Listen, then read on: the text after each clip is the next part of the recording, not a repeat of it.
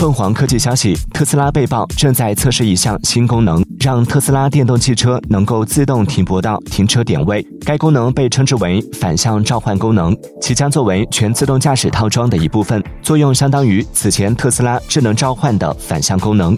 据悉，反向召唤将具有三个功能，例如命令汽车停到离门口最近。靠近购物车回收处或停车场尽头，它与特斯拉现有的自动泊车功能不同。自动泊车功能只能在驾驶员在车内时使用。